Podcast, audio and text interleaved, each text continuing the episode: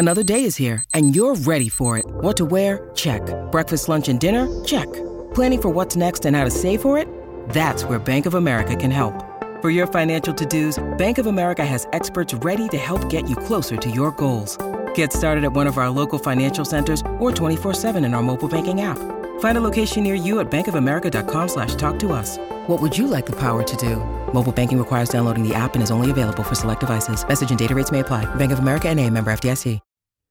Let's skip the intro music and get right to it. Should I take the GMAT or the GRE? Whichever one gets you a better score. So take both practice tests. The GMAT is at mba.com and the GRE is at ets.org. That's Echo Tango Sierra.org. Take both those practice tests. Whichever one gets a better score, fresh, without prep, is the one you should prep for and take. Next is what's an average score for top tier schools? So a 330 on the GRE and the 730 on the GMAT is what the top seven schools typically report. The GMAT focus is new as of 2023, and you'll need to do some research as to what a good score is. But from what's been released so far, a 655 on the focus is in the 93rd percentile, whereas a 730 on the regular GMAT is in the 95th percentile. So I'd say anything above like a 670 on the GMAT focus is equivalent to the average GMAT for now. Again, though, this is anecdotal. You'll need to do some research on it. Um, Follow up question to that is usually do most schools accept the GMAT focus? And to my knowledge, as of round three or the first, um, as of round three in 2024, basically right now, all of the major schools are accepting it. Of course, do your own research on it, confirm that they take it. But to my knowledge, they all are accepting the GMAT focus. Next, we have Can I get into a top tier school? Statistically, no, but probably. You need to make your application an easy yes, and there's a lot more to it than just a high test score. Speaking of test scores, what's the most important part of an application? The essays. But you heard the test scores matter most. Yep. But I never walked into my boss's office and said, hey, this applicant's essays suck, but they have a 780 on the GMAT. We have to admit them.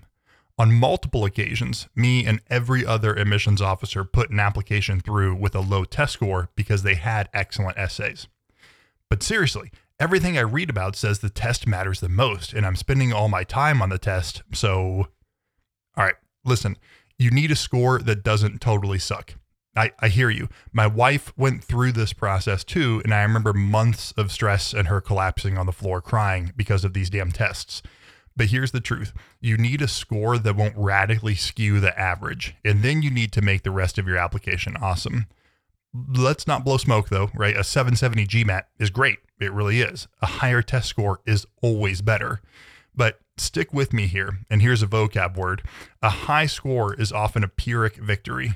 Pyrrhus or Virus, I assume that's how it's pronounced, was a Greek general and he fought the Romans. He won, but he lost too many men during the battles and eventually lost the entire war. So basically, the cost of winning the battle was that he lost the war.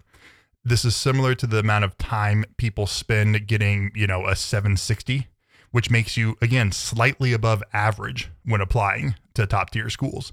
Your time, in all likelihood, would be much better spent on the other parts of the application.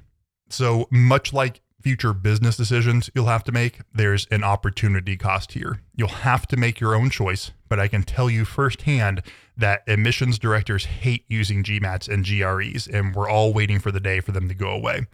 Get a non terrible score, work hard to improve it, but know when to move on and work on the rest of your application.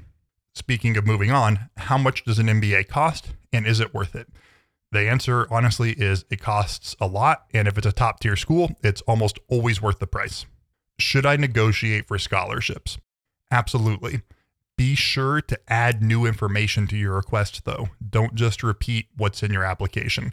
And in general, for most schools, you're just going to email whatever director you've been assigned. You'll usually see that in your acceptance letter that Bill has been assigned to you. That's the person you're going to chat with um, and ask for more money. And you can flat out ask for it.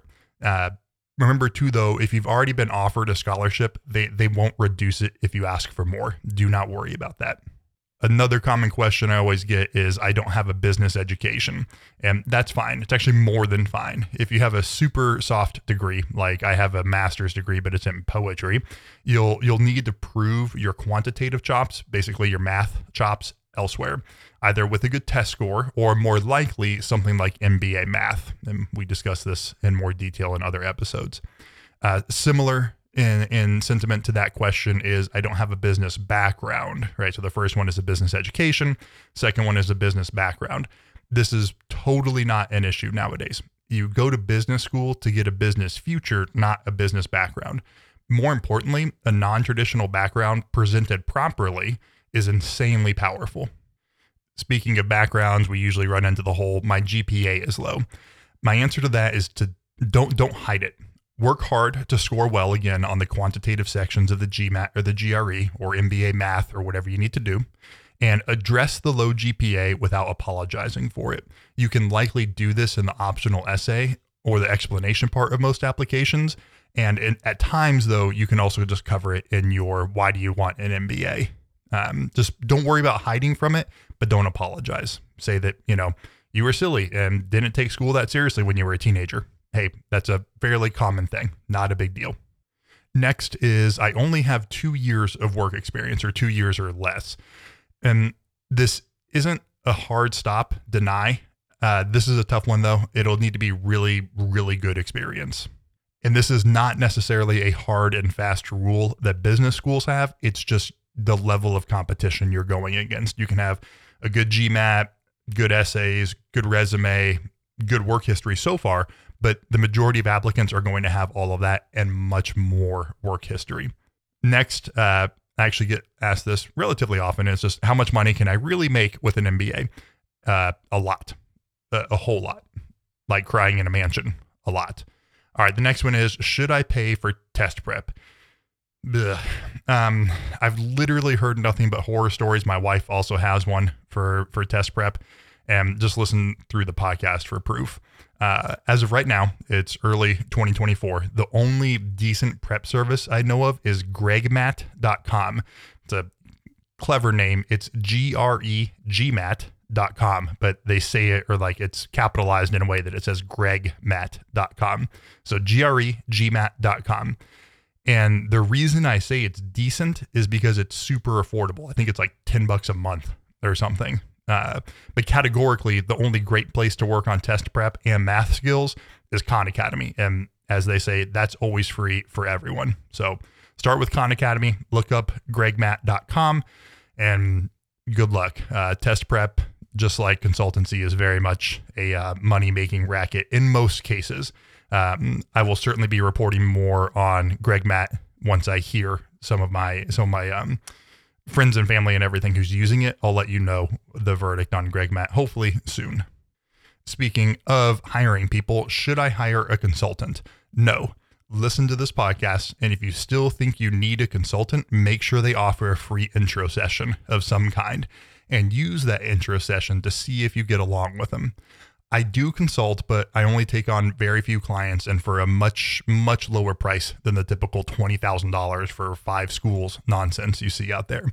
Uh, you can check out the MBApodcast.com for more info, but there's no option to hire me for consulting there. You'd have to meet with me um, and we chat first and see if see if I can even help and if we'd work together well, and then we can move forward from there. But in general, listen to this podcast. I'm giving away everything I possibly can for free. And the only reason you should really help a consultant is if your situation is very niche and you know you need one on one attention. Um, otherwise, I'm going to give everything I can that's general and still applicable, but general advice away in this podcast. All right, my favorite question How long should my resume be? One page. But I, but I have a lot of work experience and an MD or a JD. Cool, one page. Look, I, I'm not trying to be a jerk. I mean, as of this year, as of 2024, Stanford just changed their application to say if you have over a decade of experience, you may use up to two pages. And guess what? You should still only do one page. Here's why. So bear with me here. There's a quote from a book called The Secret Life of Bees. And it says, if you want something from someone, find a way for them to give it to you. You, my listener, want your directors to say yes, to admit you. Literally, without fail, every time I worked through an application and got to the resume and saw that it was one page, I felt gratitude. Listen to that word gratitude. Do you know how many resumes a director will read? I do. It's awful. And they are poorly written, weirdly worded, they're overly long, and mostly nonsense. But man, oh man, when that beautiful single page resume shows up, you've just earned yourself some serious favor. I'm not kidding. Plus, for what it's worth, when you get into business school, one of the first things you'll do is write a one page resume. So, your resume, make it one page and use plain English. How long should my essays be? Obviously, under the word count. I'm actually fairly surprised at how many people miss that.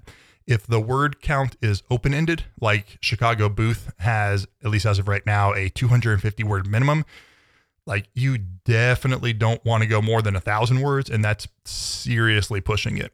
Um, concision is key here. Uh, speaking of essays, should I use the optional essay? And in most cases, yes. So let's use Booth as an example. The the two prompts, the essay prompts there are why do you want an MBA and why do you want it from Chicago Booth? Let's say, like we talked about earlier in this episode, you have a low GPA.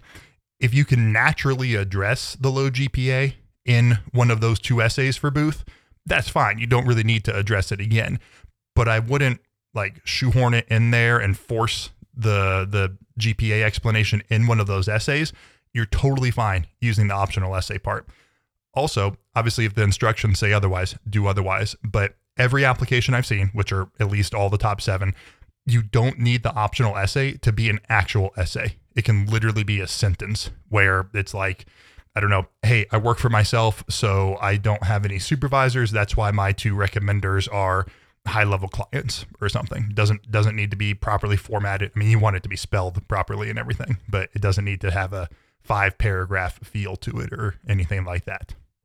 So yeah, uh, if if you have anything to share in the optional essay, it's usually a pretty good idea to use it.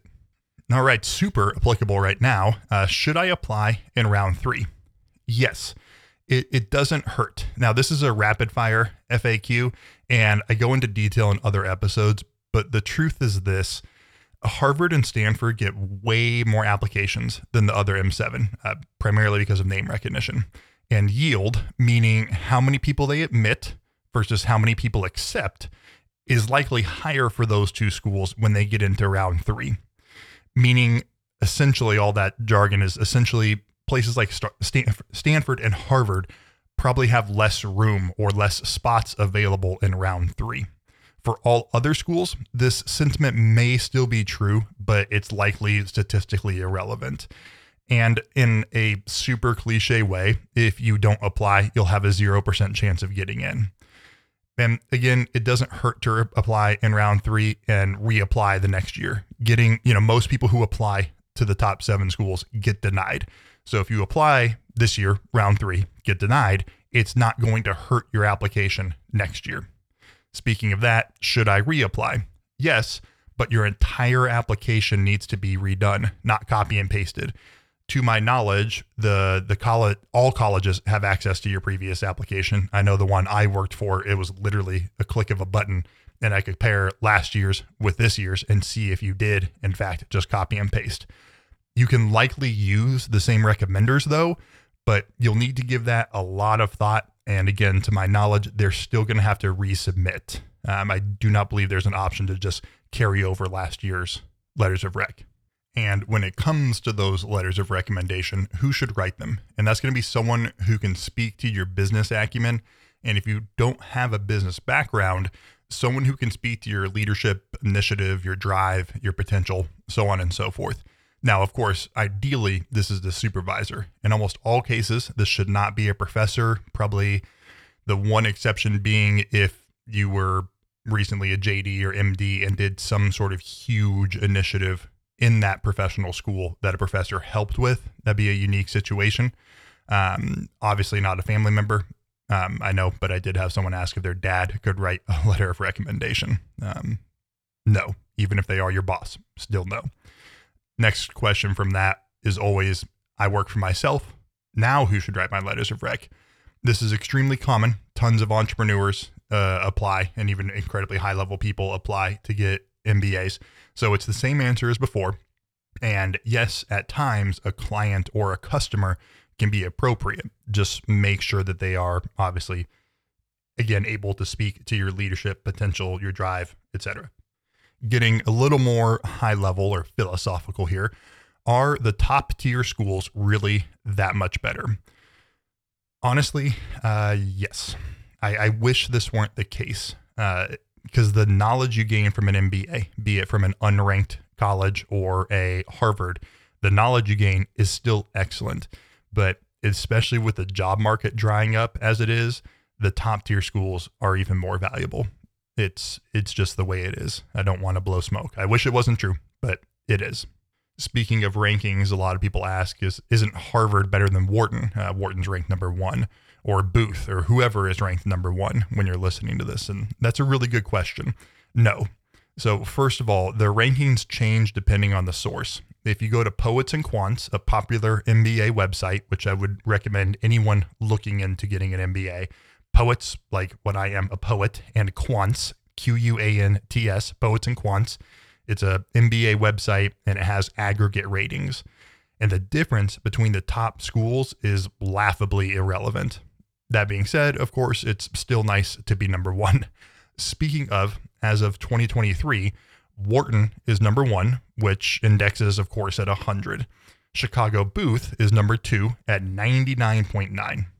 Harvard is all the way down at number five with the pitiful score of 99.0 obviously the difference isn't big. The difference between Harvard and Wharton, number one and number five, is 0.9.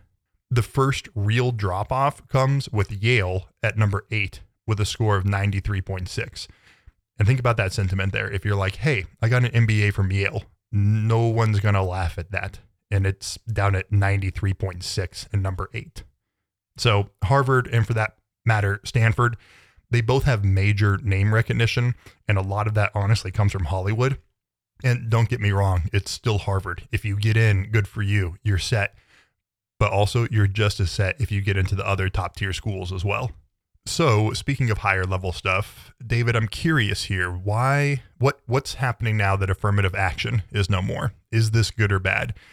My honest to God answer to that is neither it just didn't do what it was supposed to do. And truly, it's insulting to think directors need the government to tell them DEI is important. It's been my experience, it's usually the other way around. It's usually people like directors saying, hey, we need a more diverse set of MBAs graduating from our top tier schools. Wonder if we can make some sort of government initiative for this. So, I've met a lot of directors and I've worked with a lot too. And weird as this is, I don't really get what it is about MBA directors. Without fail, they all seem to be completely on board with creating a diverse class of MBA candidates. They actually care. I've, I've rarely worked for a place where, regardless of getting along with people or liking their style, what have you, I can genuinely say they all genuinely care about what they're doing and who they're admitting to these schools. So the process, the big bad system into which these well intended directors have to fit, that's changed, but their goals haven't. Um, directors, for some reason, at top tier MBA schools, just through and through, seem to be really good people. Um, now, if that's not enough to convince you, if that's too soft, the the truth of it is too, it doesn't have anything to do with how you apply. It doesn't change how you apply. So, as tough as it is, whichever side of this thing you're on with affirmative action, it doesn't change how you're going to apply. So just get to it. Next question is Should I visit? And definitely, if you're like my wife and I and needed to save money, you can visit after you've received offers. Only visit the places you've been offered to. If you're able to visit beforehand, even better. Kind of in in a similar uh, similar vein is that is should I attend you know ten events or how many events should I include attend. Sorry, how many events should I attend, including visits? And I'd say you should attend at least three events, and they can all be virtual. It's pretty unfair to give a bunch of brownie points to people who can physically visit these top tier campuses because it's really hard for most people like us who live stateside to visit, but even harder for international students to get over here just to visit a college for a couple of hours. Visiting campus is a great way to figure out if you like the program, but it won't do anything more than a virtual campus tour or classroom visit or a Q&A session or whatever else would do. In general, directors want to see that you've attended about 3 events. Anything more should only be done if you're genuinely interested in the event. Be sure to register though for the event with the same email you used to create your application. And if you haven't started an application, do so. Your email is how they'll track your involvement and interest in the school. So register for an event using registering for the event using that email is key. And of course, actually having an application, if it's incomplete or otherwise, it's fine. You need to have something in the system to actually tie your registration to. So just start an application, even if it's just creating a login, and then use that same email to register for events. I'd say this isn't a frequently asked question or it's not frequently asked enough. And it's should I reach out on LinkedIn? In general, no. Unfortunately, this method has been ruined by a lot of people seeking quantity over quality. So if you have a genuine connection with someone, sure, reach out. Otherwise, it's best to leave them be. Um, most reports we were getting when I was working um, as a manager in admissions was can you please stop telling every applicant in the world to reach out to me? I am tired of my inbox being filled with them. So, yeah, um, back off of that a little bit. Next one, let's get specific here. Uh, I'm a veteran. What's different for me? So, you need to demilitarize your essays and resume. Also, weirdly, your GPA matters less. A good GPA is still good. Don't get me wrong. And if you're an academy grad with a good GPA, all the better. But if you're enlisted like I was and took a decade to get your undergrad and maybe you had a 2.7, but you deployed eight times during that decade, the directors are not going to hold a low GPA against you. In some, um, the tried and true methods of grading applications or ranking applications pretty much goes out the window in the best way possible if you're a veteran. It's incredibly important that you apply, though, as schools have recently, like last few years, like post COVID and moving forward, the last few years, they become even more veteran friendly. And a lot of them have always been veteran friendly, but they're really pushing it. Now, I'm biased since my wife is a Boothie, but I'll say it here to my fellow vets. If you're considering an MBA, you must apply to Booth. I cannot say enough good things about the vets at the school. And the director currently in charge of veterans, Eddie, uh, hopefully he's there forever. He's already been there forever, but hopefully he stays there forever as well. Um, amazing human being, truly, truly cares. I'm really proud to be a veteran and truly proud of what Booth is doing for veterans. So there's my plug. Still apply to like five of the top seven schools. Just make sure Booth is one of them. And if you have further questions about veteran things, we'll have episodes about that as well, including how to get money, even if you have the GI Bill or something like that. An incredibly recent question is Can I use ChatGPT or other LLMs to write my essays?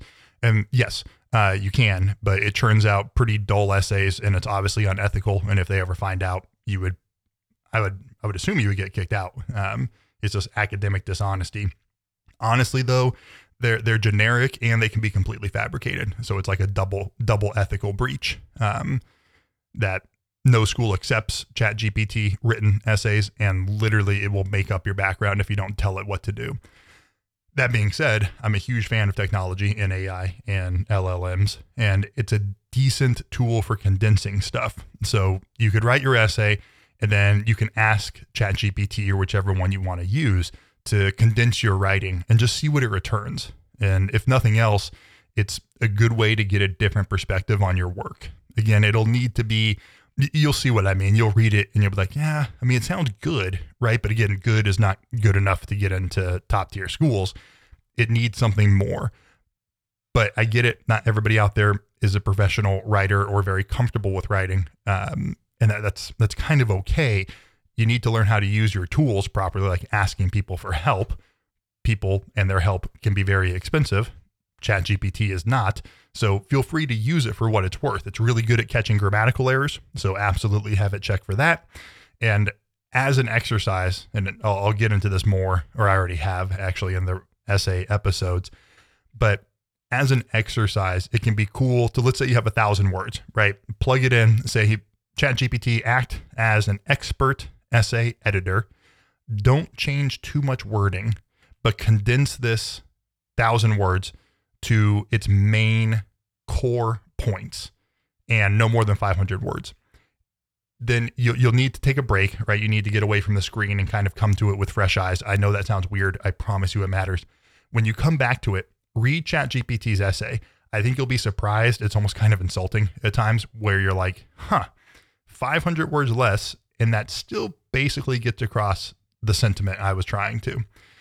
That can kind of help you narrow down your essay if you're really having trouble kind of condensing all of your reasons why you want an MBA.